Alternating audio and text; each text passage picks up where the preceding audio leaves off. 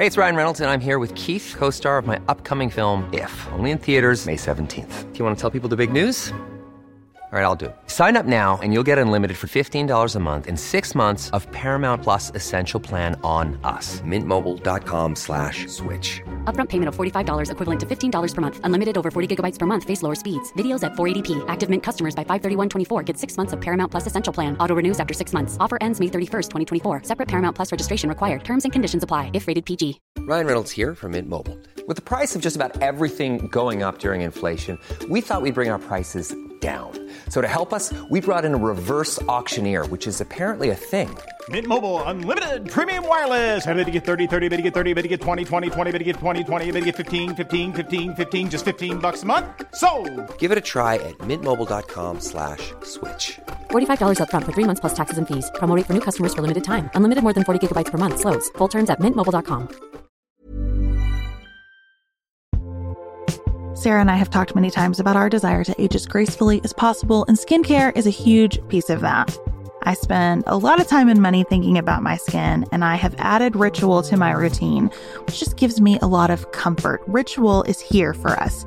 They have created a wrinkle support skin supplement and conducted clinical studies, so we know it's working. They're taking the guesswork out of skincare.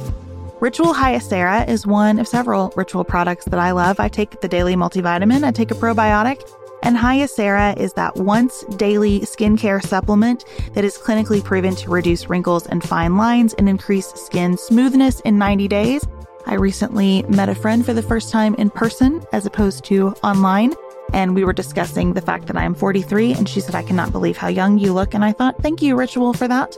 Start Hyacera to help minimize wrinkles without compromising on clean science. Hyacera from Ritual is a clinically proven skin supplement you can actually trust. Get 25% off your first month for a limited time at ritual.com slash pantsuit. Start Ritual or add Hyacera to your subscription today. That's ritual.com slash pantsuit for 25% off.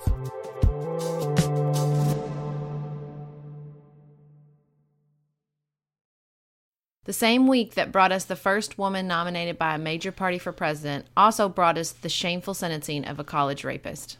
In today's episode, we talk about progress made and progress lost as we discuss politics and rape culture. You're listening to Pantsuit Politics.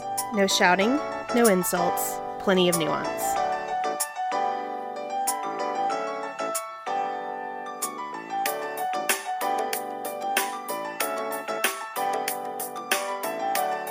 Welcome to another episode of Pantsuit Politics, everybody. We before we get started, we wanted to ask one more time to check out pantsuitpoliticsshow.com where you can become a supporter of our show.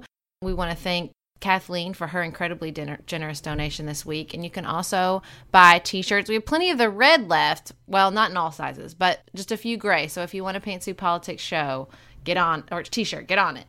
We'll start out the pearls today with probably your favorite news of all time, Sarah. Yes, that Hillary Clinton has clinched the Democratic nomination for president. I mean, I got plans for bigger news in November, but this was pretty awesome. And she was also endorsed by President Obama and Elizabeth Warren. I think it's funny how um, these endorsements were treated as like breaking news. Like, surprise, the Democratic president is endorsing the presumptive Democratic nominee. But I think it was interesting that they picked Warren's to come out then, like to do Warren and Obama's at the same time. And there's a part of me that thinks that speaks to the fact that she definitely could be the VP, which I think would be amazing. But I think they stacked those the way on pur- they, they did on purpose. Oh, definitely. It was sort of like, okay, we're ready to go now. It was it was a definitive nail in the coffin of the Democratic primary, in my view. Well, and I wonder if it was Bernie was not ready to endorse, so they did Warren, like the next best thing, kind of. Oh, that's interesting. It could be. I I definitely feel this momentum toward Warren as the VP. I have to tell you that I look at that and think I would love to see two women on a ticket, but that would ensure that I cannot vote for Hillary Clinton. Like any kind of on the fence I felt about it would be gone because as much as I respect Elizabeth Warren as a person of passion and principle, you know, she's incredibly smart and tenacious. I think she's enormously effective in terms of being a surrogate, but that is such a hard left that I think that people like me who can't vote for Donald Trump struggle with voting for Hillary Clinton but probably could There's just no road to a Clinton vote for me if Elizabeth Warren is the VP. What do you see her as hard left? Because of are there any particular positions that bug you? Oh my gosh, all of the rhetoric about Wall Street from her makes me crazy. And I think that part of the reason our economy has been so tumultuous over the past eight years is because of instability in Congress and instability as it relates to Dodd Frank. And you put Elizabeth Warren in the vice president seat, I don't see any of that getting better. Hmm. I think we need a functioning financial system in the country, and nothing that I hear from Elizabeth Warren makes me feel that she agrees with that. I get that there is probably more nuance in her positions than comes yeah. across, but I, it does not come across. Because I, to me what she she wanted the consumer protections in place. She created you know it was her sort of baby to create the consumer protection advocacy to have somebody actually in regulation that was looking out for consumers with regards to the financial industry which really hadn't been in place before. I mean that's what happened with you know so much of the downfall was that the regulators and the credit bureaus were just not looking they were looking out for the industry and not for the consumers. So to me to say it's you know i have the same problem with the usda i mean you can't protect industry and the consumers at the same time. And so i don't really have a problem with somebody saying look we're, we're missing this half of the puzzle. And i always that's what i associate her with is just consumer protections within the debt and financing industries. Not necessarily not like i don't see her as a bernie burn it down to the ground kind of person at all. I just see her as somebody who's like look you know, we didn't have any protections in place. We still don't really have great protections in place. But I don't think it was instability because she was you know, I think it was instability because no, you know, other some parts of Congress weren't willing to give any sort of regulation um, a chance, and she was pushing for a pretty. I mean, it's a big structural change, but I don't see it as super left wing regulation. I just it's super left wing because we didn't have anything before. I guess is that's how that's my perspective on her. Yeah, my perspective is that it's super left wing regulation. I mean, it's a level of protectionism that I'm uncomfortable with, and that I think in the long run is not helpful to our economic health as a nation, including the people that she's trying to protect, right? But we will have lots of time to talk about Elizabeth Warren and financial regulation. And I know that we'll continue to discuss these issues. But we should take a moment and just, you know, acknowledge the historic nature of Hillary Clinton's nomination. I posted on Twitter, and I'll link it in the show notes, this really interesting piece from Slate about how it's a historic moment for the women's movement, and that's not necessarily the same as being a historic moment for women. And I think that speaks to some of the emails that we've received from listeners who say, Gosh, I'm a woman. I feel like I should be really excited. I'm kind of eh. And then also women who are genuinely thrilled by this and see it as major progress. So I thought this piece from Slate did a nice job kind of summarizing all of the different aspects to the nomination of a woman. Well, I mean, my thing is, my only thing about this is, and I, feel like I would like to do a show on this. I think that to me, there's a sort of this undercurrent of discussion that like identity politics is something you subscribe to or you don't, and obviously if that's true i subscribe to it but there's a there's a part of me that thinks you benefit from identity politics even if you don't subscribe to them. Like i think there's sort of it's sort of a thing that exists and i think there is benefits to all women to having it's, a, uh, it's sort of even if it plays out on a very very subconscious level and the bias that people feel towards women something as big as this has has huge repercussions sort of a ripple effect.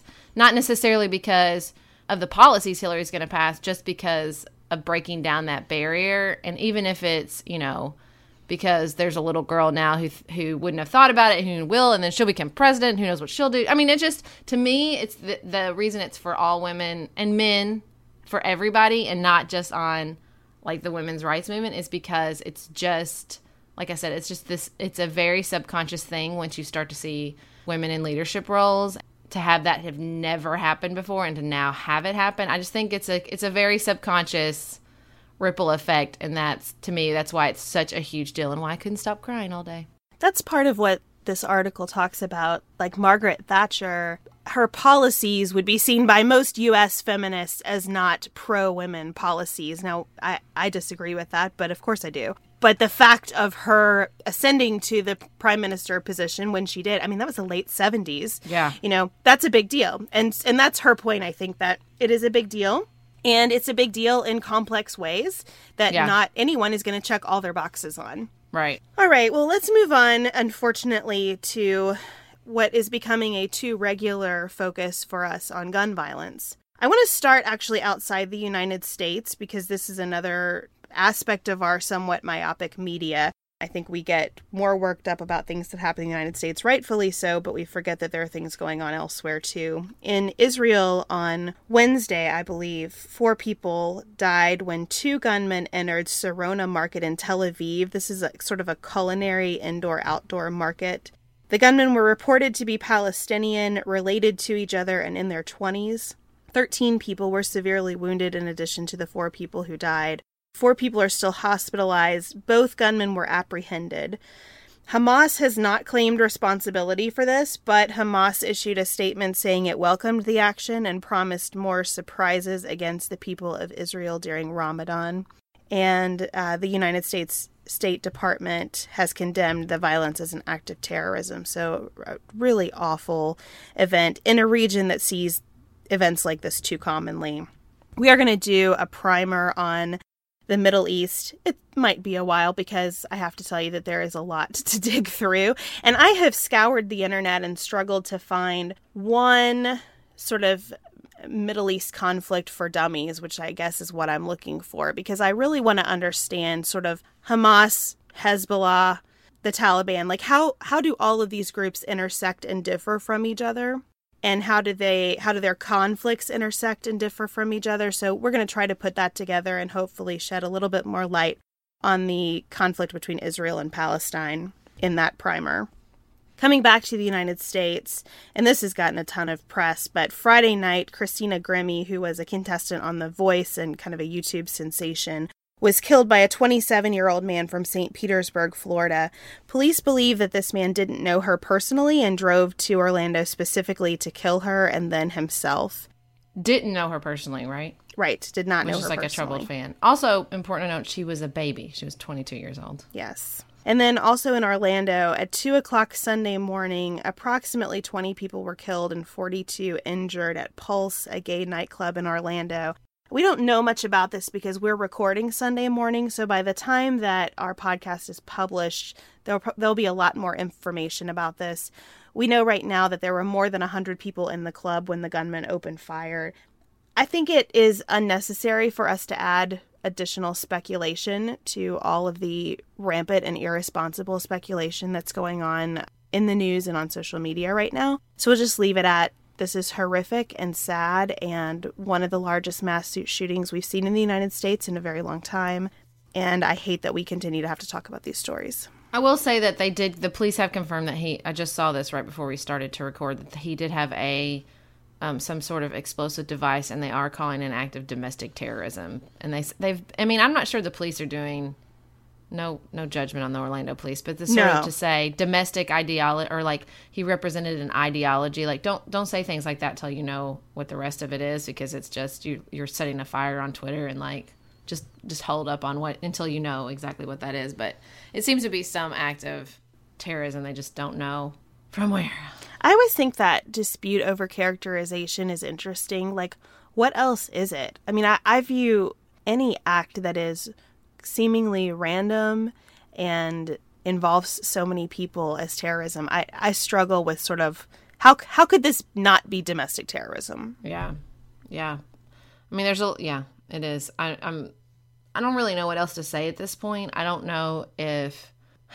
Like I read this, and the first thing I thought was, "Oh, let's hope they've overestimated," which is sad that that's the only hope I can find in a situation like that is that they've just overestimated how many people were shot because nothing really shot as far as the the speculation as to why this happened nothing really shocks me anymore.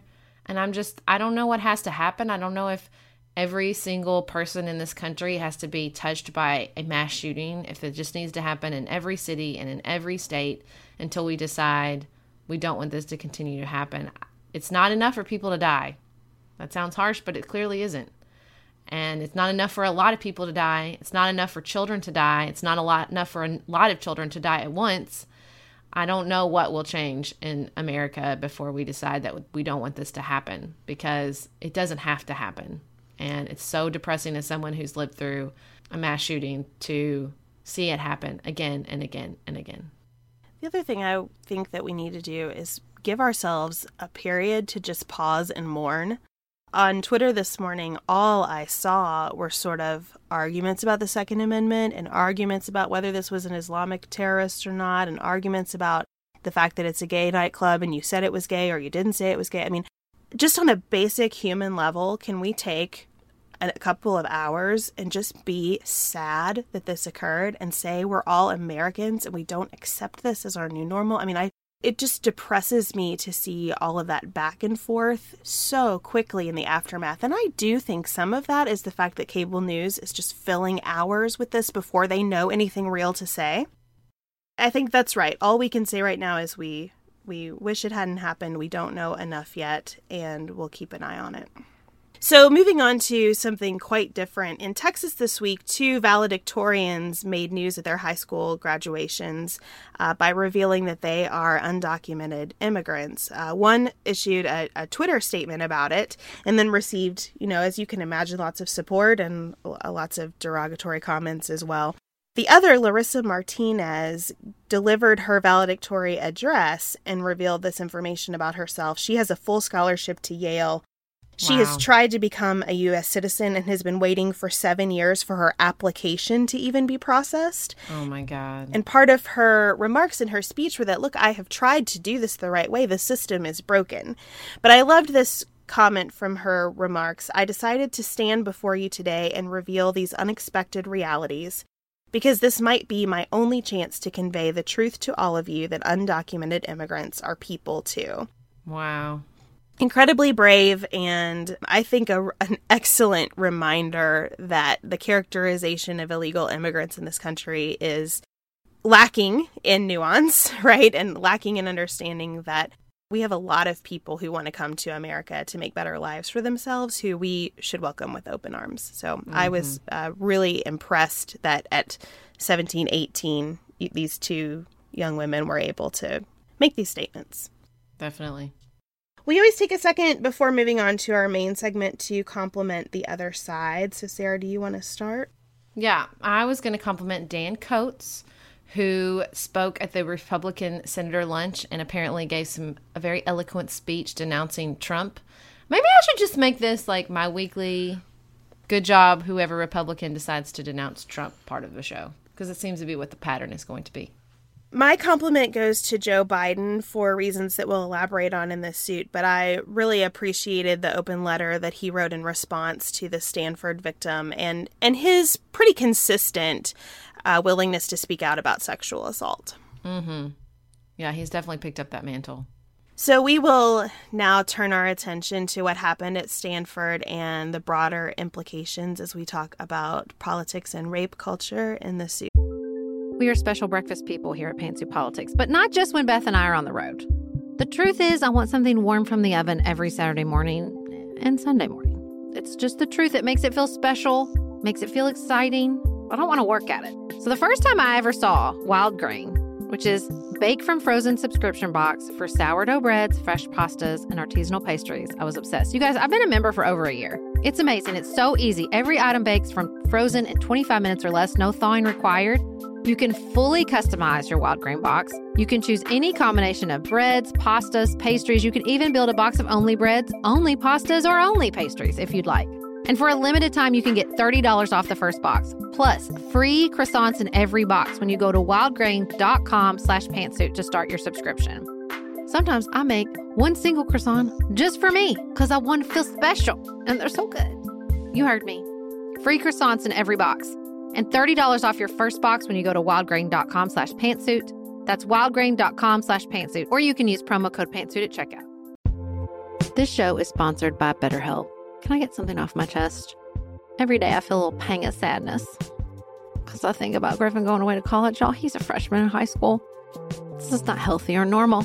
This is why I have it on my list of things to talk to my therapist about. We all carry around these things, big and small. When we keep them bottled up, it can start to affect us. Therapy is a safe space to get these things off your chest and to figure out how to work through whatever is weighing you down. If you're thinking about starting therapy, give BetterHelp a try. It's entirely online, designed to be convenient, flexible, and suited to your schedule. Just fill out a brief questionnaire to get matched with a licensed therapist and switch therapist anytime for no additional charge. You gotta get it off your chest. and you can get it off your chest with BetterHelp. Visit betterhelp.com slash pantsuit today to get 10% off your first month. That's betterhelp, H-E-L-P dot com slash pantsuit. Looking for the perfect gift to celebrate the moms in your life? Aura frames are beautiful, Wi Fi connected digital picture frames that allow you to share and display unlimited photos. It's super easy to upload and share photos via the Aura app. And if you're giving an Aura as a gift, you can even personalize the frame with preloaded photos and memories. You guys, I love my Aura frames. I have one in my office, I have one in my kitchen, I have given one as a housewarming gift, I have given one as Mother's Day. Father's Day. They are the most amazing gifts because this app is a game changer, in my personal opinion, in digital frames. It makes it so, so easy to get the pictures on there and even videos. It plays like you're in Harry Potter, you guys. It is the best. I love mine so much. And right now, Aura has a great deal for Mother's Day. Listeners can save on the perfect gift by visiting auraframes.com to get $30 off plus free shipping on their best selling frame. That's A U R A frames.com. Use code PANTSUIT at checkout to save. Terms and conditions apply.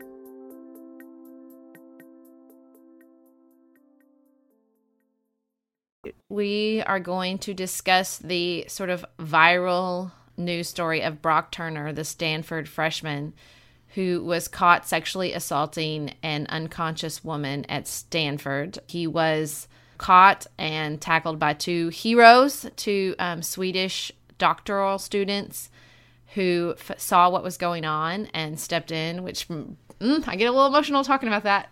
And he, they you know, they rescued this woman basically, and they tackled him, and he was um, arrested, and he was convicted of three counts of sexual assault.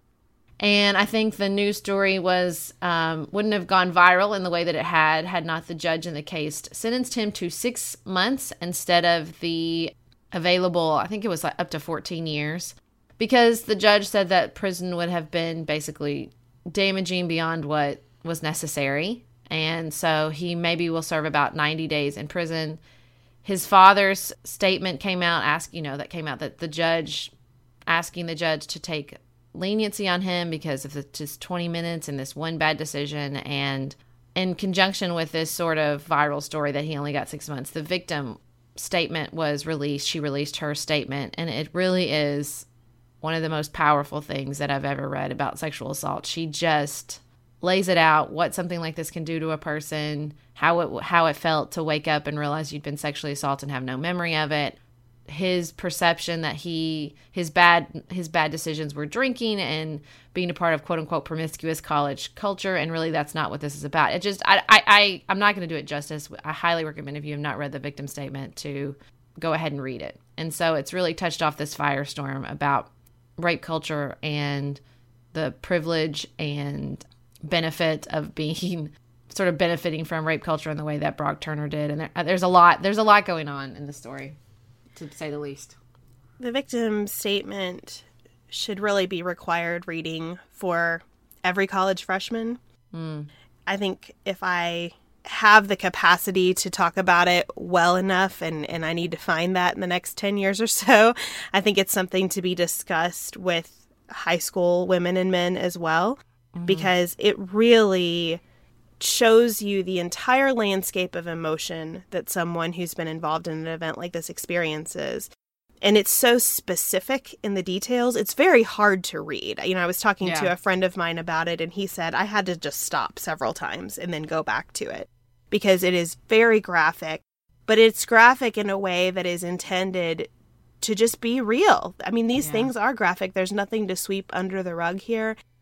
And she even talks about sort of the assessment made of both people involved and how she was reading these horrific details of what occurred to her in the paragraph above his swim times.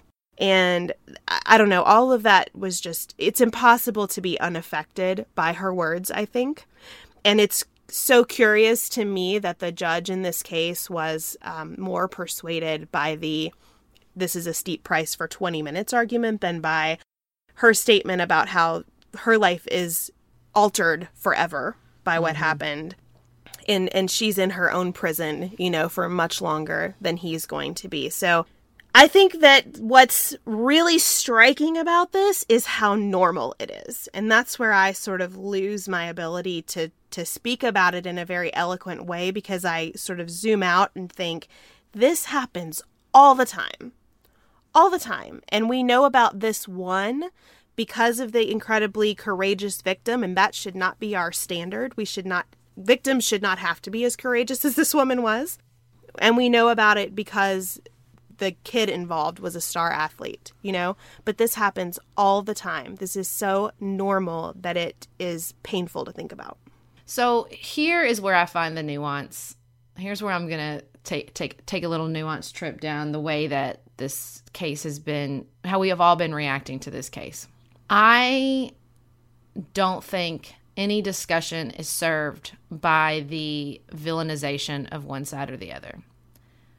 I really I've, I've read a lot of things and i what finally crystallized it for me as i was reading a blog post and the guy was like i would n- never raise my sons to be like this okay so here's where i have a problem with this discussion of this case if we think that the problem in our culture and the problem illustrated in our culture by this case in particular is the individual choices of brock turner and this judge then we are fooling ourselves this is not about the fact that Brock Turner is a terrible person and this judge is a terrible person.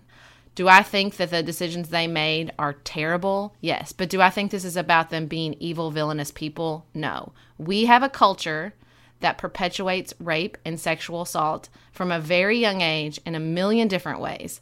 And if we don't all take responsibility for this situation and say, what are we doing that gives the idea that women's bodies are available to anyone, I don't think we're going to go anywhere because I just don't think this is about oh he's that, you know these are they're bad people. I would never do that. Like there's just my tennas go up anytime the discussion becomes well they're crappy and i would never do that. Because that's not really what's happening here. You know like this isn't rape culture runs so deep. It runs so so deep. And it's not because Brock Turner's father sat down and taught his son that you can rape women. Like that's not what happened. You know, like there's a undercurrents of privilege and access and misogyny and all these things that if we don't really sit down and think about them, down to the fact that I had a lot of conversations this last week with women my mother talked about how she had conversations with women who said, well, she was passed out behind a dumpster. Or, you know how girls rub up on boys and what do they think is going to happen?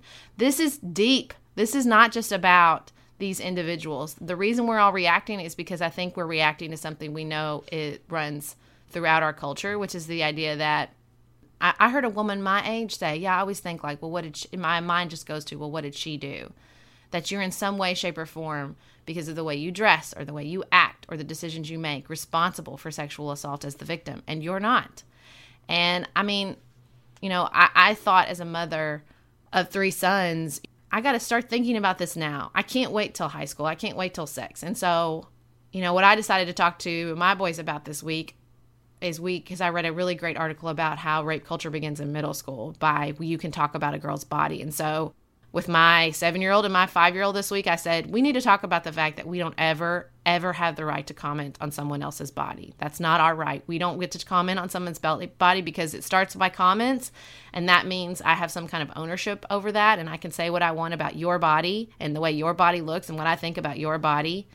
And it just goes from there. So, I mean, that's to me, if we don't all take sort of some kind of personal and I personal responsibility for rape culture and thinking about the ways we perpetuate this in our own lives, like this is just going to be a viral story and then we're going to move on and nothing's going to happen. Yeah, the lesson in our house this week with my five year old daughter was personal space. We've talked a lot about mm. personal space because I think that that is the point, right? You do have to get to very early education. This is this is similar to the discussion we had when we talked about abortion and how all all of our conversations about sex have to start super early and that doesn't mean that you're talking about sex with a 5-year-old, right? It, right. it starts with sort of what is my body and how do I respect it and how do I show respect to other people's bodies and demand their respect for my own. And I think it is just hard to think about that because when you talk about it that way, there is a generation of people who hear, well, you failed as parents. And that's not what this is about either. Mm, that's so true. I also think there aren't sides to this issue. It nothing upsets me more than reading, and this is coming from some conservative commentators who I typically respect. But this idea that rape culture is some figment, of feminist yes. imagination, shame on you. How Yeah. how dare you talk about it that way, George Will and others? And I almost linked some of these pieces in our show notes and thought, I don't want to give you another click. Like Yeah. you don't there there are not sides on this issue. There mm-hmm. really aren't. There are not sides about what happened to this woman at Stanford. There's a really great video from Upworthy that uh, demonstrates how silly victim blaming is. Yeah. And it shows two little stick figures talking about a murder.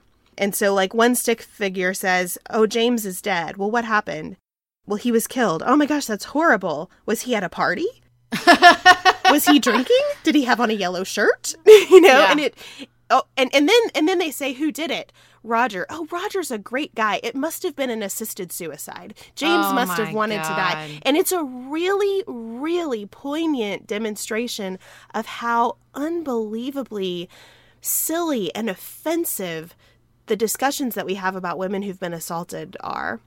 And I think to me, what I think is particularly with regards to, you know, the way people are talking about Brock Turner and his dad, you know, so the first thing was they're putting out this really cute, like, athlete picture of him. And so then I did notice many pictures of him and his mugshot. It's like the media was like, oh, yeah, you're right. We should probably start using his mugshot. But to me, it's like, no, no, no, no, no. When we say you didn't use his mugshot, to, my thing is, no, let's not start villainizing him like we do every other criminal. Like, I don't think that's the answer either. Like, I don't, I just don't, I mean, as a parent, when I read his father's statement, it's not about, well, I would never do that. I could see myself, I could see myself as a parent being like, oh my God, my son has done this horrific thing. How do I make sense of it? So to me, like, put yourself in, don't think I'll never be there. Think, what if I was? What if, what if I was? How would I act? What does that mean? Like, don't just click it off and think like that has having nothing, that has nothing to do with me. I think it's not just about how we talk about rape, but it's how we talk about sex in general. You know, like I tweeted this to somebody. I forgot one of our listeners sent us a really great uh, message, and I remember hearing this on This American Life. Like we talk about sex like it's a baseball game, and in a baseball game there is a winner and a loser. You know, it's bases, and it's you get to first base, and th- I mean. But we don't want losers in sexual encounters. I, and when I listened to this This American Life, I was 34 years old, and it was the first time in my life I'd ever heard somebody say, sex should be continuous and consensual. Like or consent should be continual and enthusiastic. I really never heard somebody out loud say hey if you i mean i'd always heard you consent. Like that was something obviously i grew up hearing like you know people need to say yes to have sex with you. But the idea that like it's continual like okay well do you like this? What about if we try this? That it's a conversation between two people about exploring things. And i just never heard somebody say that out loud. And i'm 34 years old. You know like it should i shouldn't have gotten that long in my life before somebody said hey sex is a conversation in a sexual education setting. Sex is a conversation and this is what it should be like. Like we don't we don't do enough of that. We don't have enough conversations about people's bodies and the interaction when you're sexual interactions and sex positive education and not making it this adversarial discussion. And I mean, it's just all these things are important. And to just think that making sure everybody knows that Brock Turner is a terrible, awful, horrendous person, I don't know. I just don't think that serves any, I don't think that serves the conversation at all. I completely agree with you. I, I almost think that the picture of him floating around is a good thing. Yeah. Like understanding that someone who looks like this can do this. Mm-hmm. And that doesn't diminish its awfulness. Because the villainization of rapist has that got us that far? I'm not really sure it has. Has that served us that well? Is, or does it just perpetuate that you need to watch out for evil guys lurking in the bushes? And I also completely agree with you about the way we talk about consent. And that's another thing that, you know, to try to shift this into more of a problem solving mode. I think you're right that the way we talk to our kids about things can lead into that before we ever get to a discussion of sex. When I did my yoga teacher training, I took classes with Anna Guest Jelly. I've mentioned her before on the show, and she does an amazing job of talking about the level of trust and respect between yoga teachers and their yoga students. And if you've taken yoga classes, you may have seen teachers adjust students before. Yeah. And that idea is the teacher comes over and physically puts hands on your body and changes the position of your body to help you experience the pose in a different way. And she is very, very cautious about adjustments because she said, anytime anyone touches someone else, that consent should be explicit and specific. And you walking into my yoga studio does not automatically give me permission to put my hands on your body.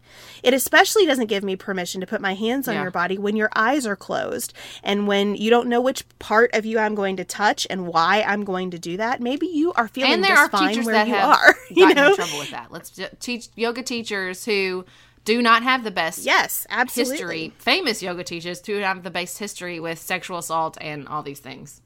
And so she taught us to if to first cue just using our voices, right? Mm-hmm. Try raising your arm higher.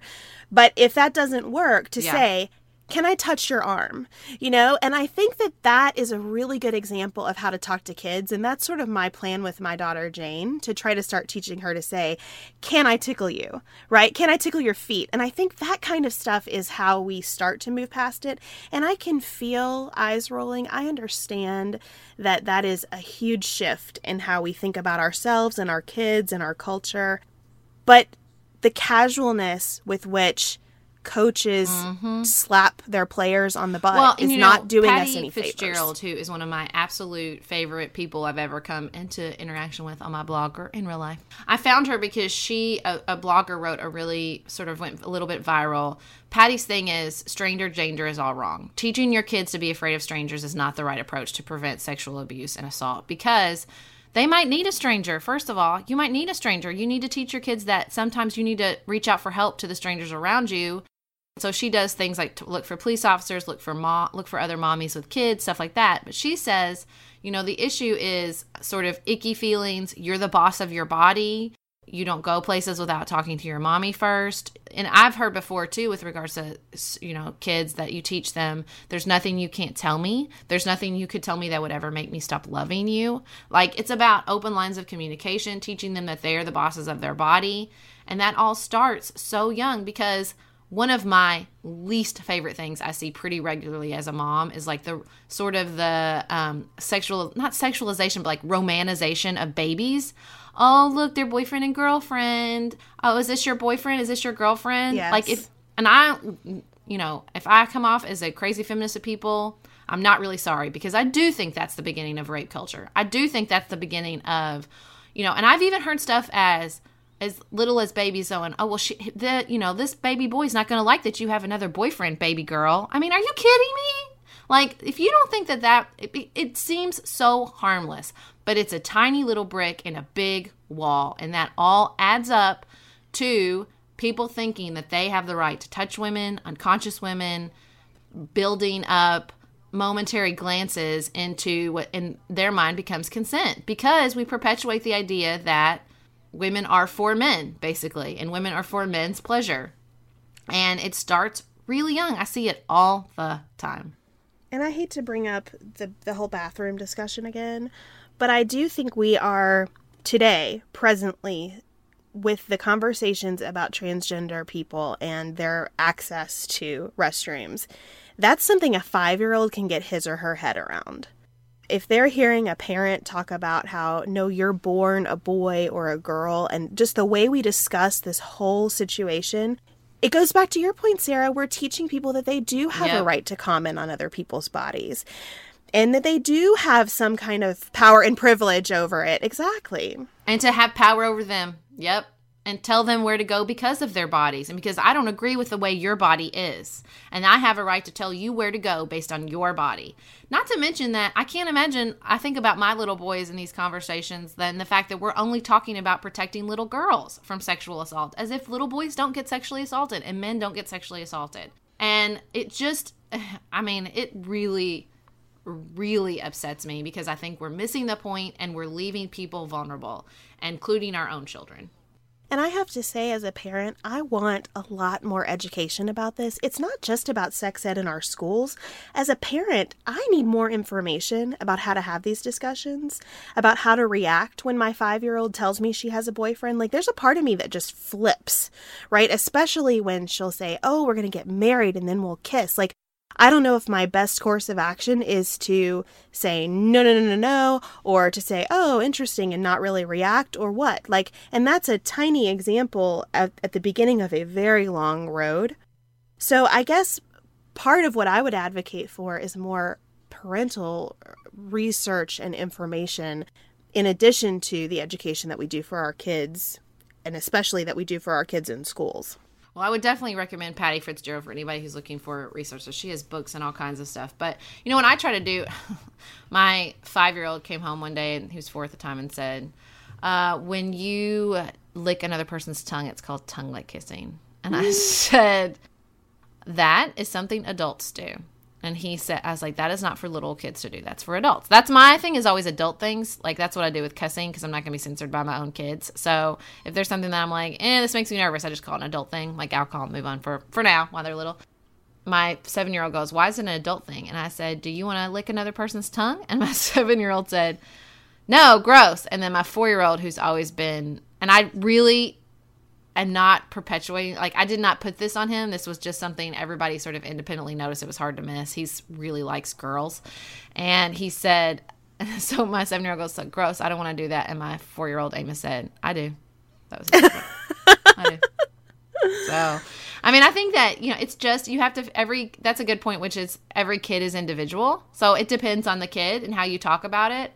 But one of my new favorite things I learned in a recent podcast um, on the Robcast, which I'm a big fan of, they said culture always wins. Culture always wins. And so right now, we have a culture that perpetuates situations like Brock Turner. And if you, as an individual, don't like that culture, then to think that you're just going to say a few things to your kids or, you know, stay silent in conversations and go no further, then the culture will continue to win. And until we decide as a culture that this is not acceptable and that villainizing Brock Turner, or even, can I just say, even if Brock Turner had gone to jail for 14 years, that would fix it, then we're all going to continue to be in this place. Like, that's not going to help anything. You know, I'm not saying that he shouldn't have gone to jail for 14 years, but even if the judge had, you know, sentenced him appropriately, that's not going to fix rape culture. Sarah and I have talked many times about our desire to age as gracefully as possible, and skincare is a huge piece of that. I spend a lot of time and money thinking about my skin, and I have added Ritual to my routine, which just gives me a lot of comfort. Ritual is here for us. They have created a wrinkle support skin supplement and conducted clinical studies, so we know it's working. They're taking the guesswork out of skincare. Ritual Hyacera is one of several Ritual products that I love. I take the daily multivitamin, I take a probiotic, and Hyacera is that once daily skincare supplement that is clinically proven to reduce wrinkles and fine lines and increase skin smoothness in 90 days. I recently met a friend for the first time in person as opposed to online. And we were discussing the fact that I am 43, and she said, I cannot believe how young you look. And I thought, thank you, Ritual, for that. Start Hyacera to help minimize wrinkles without compromising on clean science. Hyacera from Ritual is a clinically proven skin supplement you can actually trust. Get 25% off your first month for a limited time at ritual.com slash pantsuit. Start Ritual or add Hyacera to your subscription today. That's ritual.com slash pantsuit for 25% off.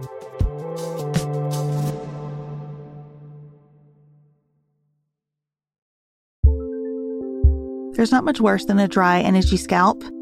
Also, when you get your hair colored and then it does not last as long as you and your stylist discussed, it could be that unfiltered, mineral filled water is the culprit.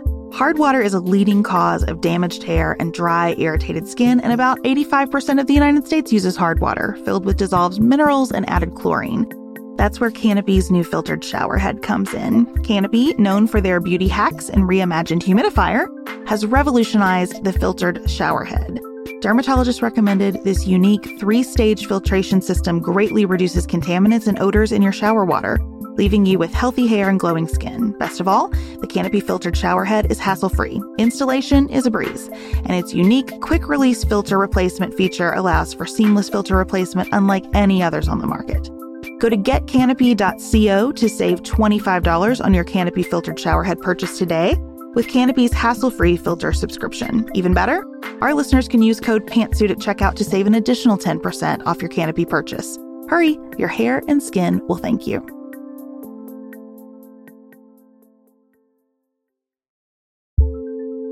Do you want a bra that's sexy or a bra that's comfortable? Thanks to Third Love, you can have both. Third Love was started to take all the frustration, ick, and ugh out of bra shopping. That's why they make solutions for every bra problem, aka problems. Their bras make it easy to bring back perkiness you haven't seen since high school, get smoothing you know where, and have straps that actually stay put.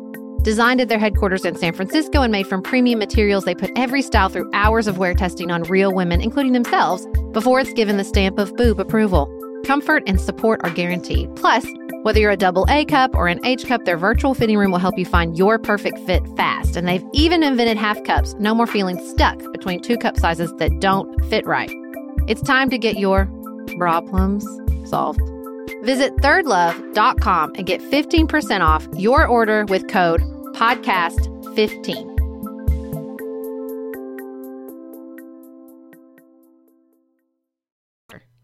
Well, there's one more layer to this that I wanted to get your thoughts on.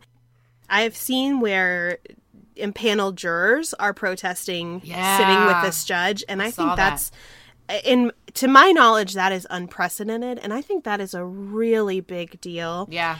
And there's something to me in so so there's a one one side of me says yes that that is the way that we stand up and change the culture, right? Yeah. And the other side of me says is that not mob justice? And Yeah. is our judicial system not important enough to go about this in a different way and one that respects the process? And are we not vilifying Brock Turner because of the same types of social media outrage that fuel all manner of protests about things that, in a way that never, you're right, it causes like a temporary stir but not lasting change? So I- I'm kind of struggling with that juror protest aspect. Well, I mean, I think that there's a difference between holding someone responsible in the best way that you can and villainization. So I don't really have any problem with like the recall of the judge. It's not that I think what he did was okay, and I don't want him to be held responsible.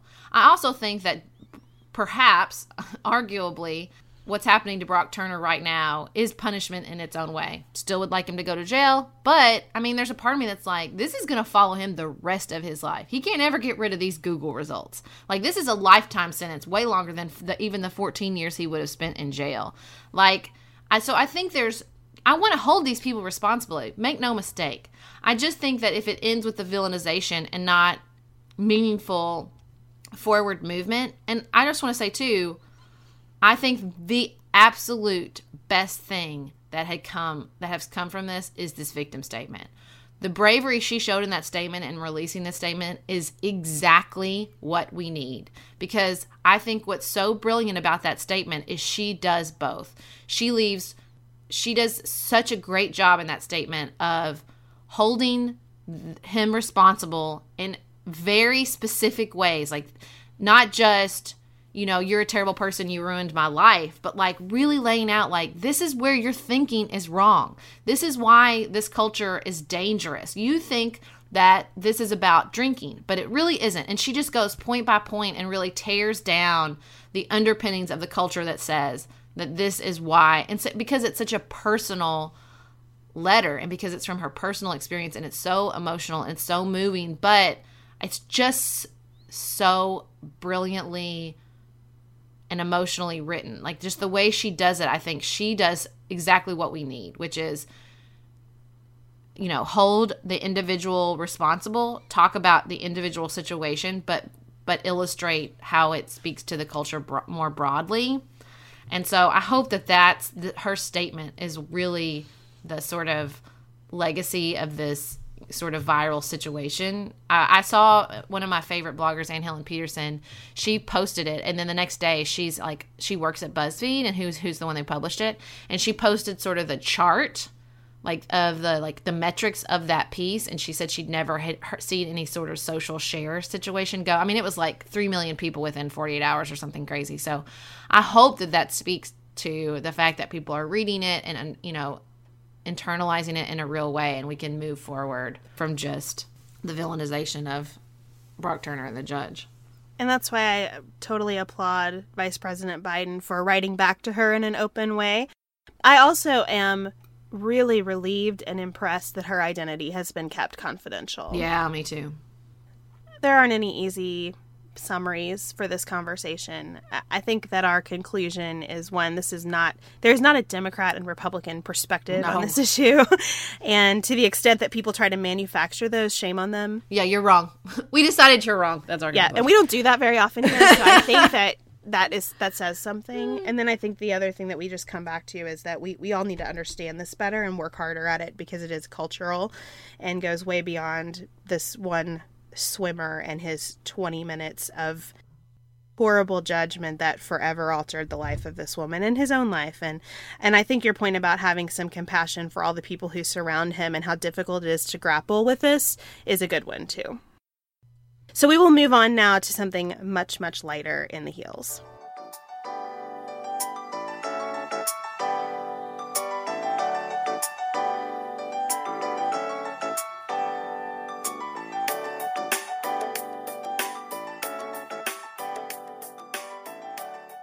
So this isn't necessarily a lighter subject um, in the heels, Beth, but I watched Made in America, the O.J. Simpson story last night on ABC. Did you get a chance to watch it? No, how was it? Okay, so this is a five-part, ten-hour ESPN 30 for 30 documentary. Chuck Klosterman called it their magnum opus. It's been getting insane reviews, so I was so excited to watch it.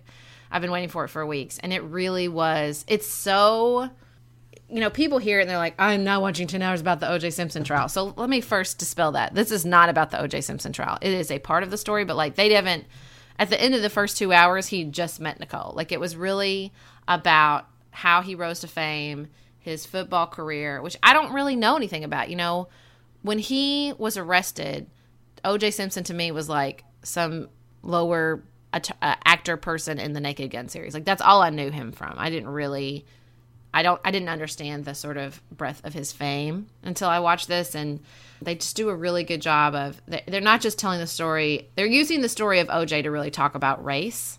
And so they do they talk about LA at the time they talk about the Watts riots they talk about sort of how he was as a kid. Here's an interesting tidbit I learned in the thing. OJ Simpson's father was gay and like everybody knew it which I think is really interesting for the time period that which and the in the environment in which he grew up in and so that goes through like his college career, his professional football career. He's just sort of gone into acting. And at the end of the first episode one or part one, he just met Nicole, who was 18 years old when she met him, which is crazy to me. It's so weird to see how fast our lives are becoming history. Mm.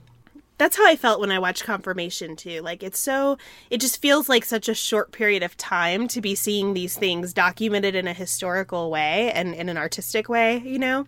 Well, I mean, it's because to uh, it's like I really still think it's like 2003. That's why it seems so jarring to me. I'm really not fully internalized Right. the fact that it's 2016 and like 2000s.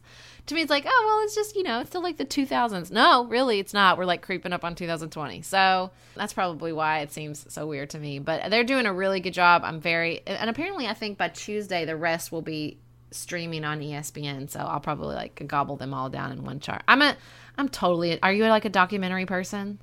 I can be. I go through phases. Like it's it's not often. My husband will laugh when he listens to this because I really struggle to watch anything very serious or substantive most of the time because I'm just kind of spent. But then I'll get kind of excited about something and and binge on it. See, I'm like a total like I'm this this probably plays to my strength finders, which we've talked about before. That I'm an input input person. Like I like to think like I'm taking in information all the time, and so that's why I really like documentaries. Like, and so I'm either watching a documentary or I want to be watching. I'm the absolute opposite. If I'm going to sit down, it needs to either be a documentary that I'm going to learn something from, or like some serious critical darling, so that I feel like I'm learning about something everybody's talking about or learning about sort of the art of TV and how it's moving forward. So I'm like, I only watch, like right now, the only thing I'm watching is right now the OJ Simpson thing and like Game of Thrones. I'm in the American. So it's like either critical, super serious stuff or not that I arguably Game of Thrones is not super serious, but it's not light. That's for dang sure. No, I Um, want light and breezy all the way. I want things that make me feel good. I want to watch Undercover Boss and cry when somebody gets a check for fifty thousand dollars that they didn't expect, and No, I want to watch no, Shark Tank and see people like going for their dreams with some silly product. Like, I need to just, I need to walk away from my television feeling better about things. No, I need to like I need to walk out and be like, oh yeah, I'm gonna be this. This is like a This American Life episode. I'm gonna be telling everybody, did you see this? And did you know this? I didn't know this. Did you know this? No, I'm like that exact opposite. That is so funny. Well, thanks for joining us for another episode of Pantsuit Politics. We always enjoy interacting with you guys on Twitter and Facebook. I super missed having a briefcase this week because we had so much interesting discussion around the normalization of Donald Trump episode. So we'll pick that up again on Friday and anything else that we hear from you throughout the week. Our Facebook Live event with PredictIt was super fun. You can find that video on our Facebook page. And until we talk again, keep it nuanced, y'all.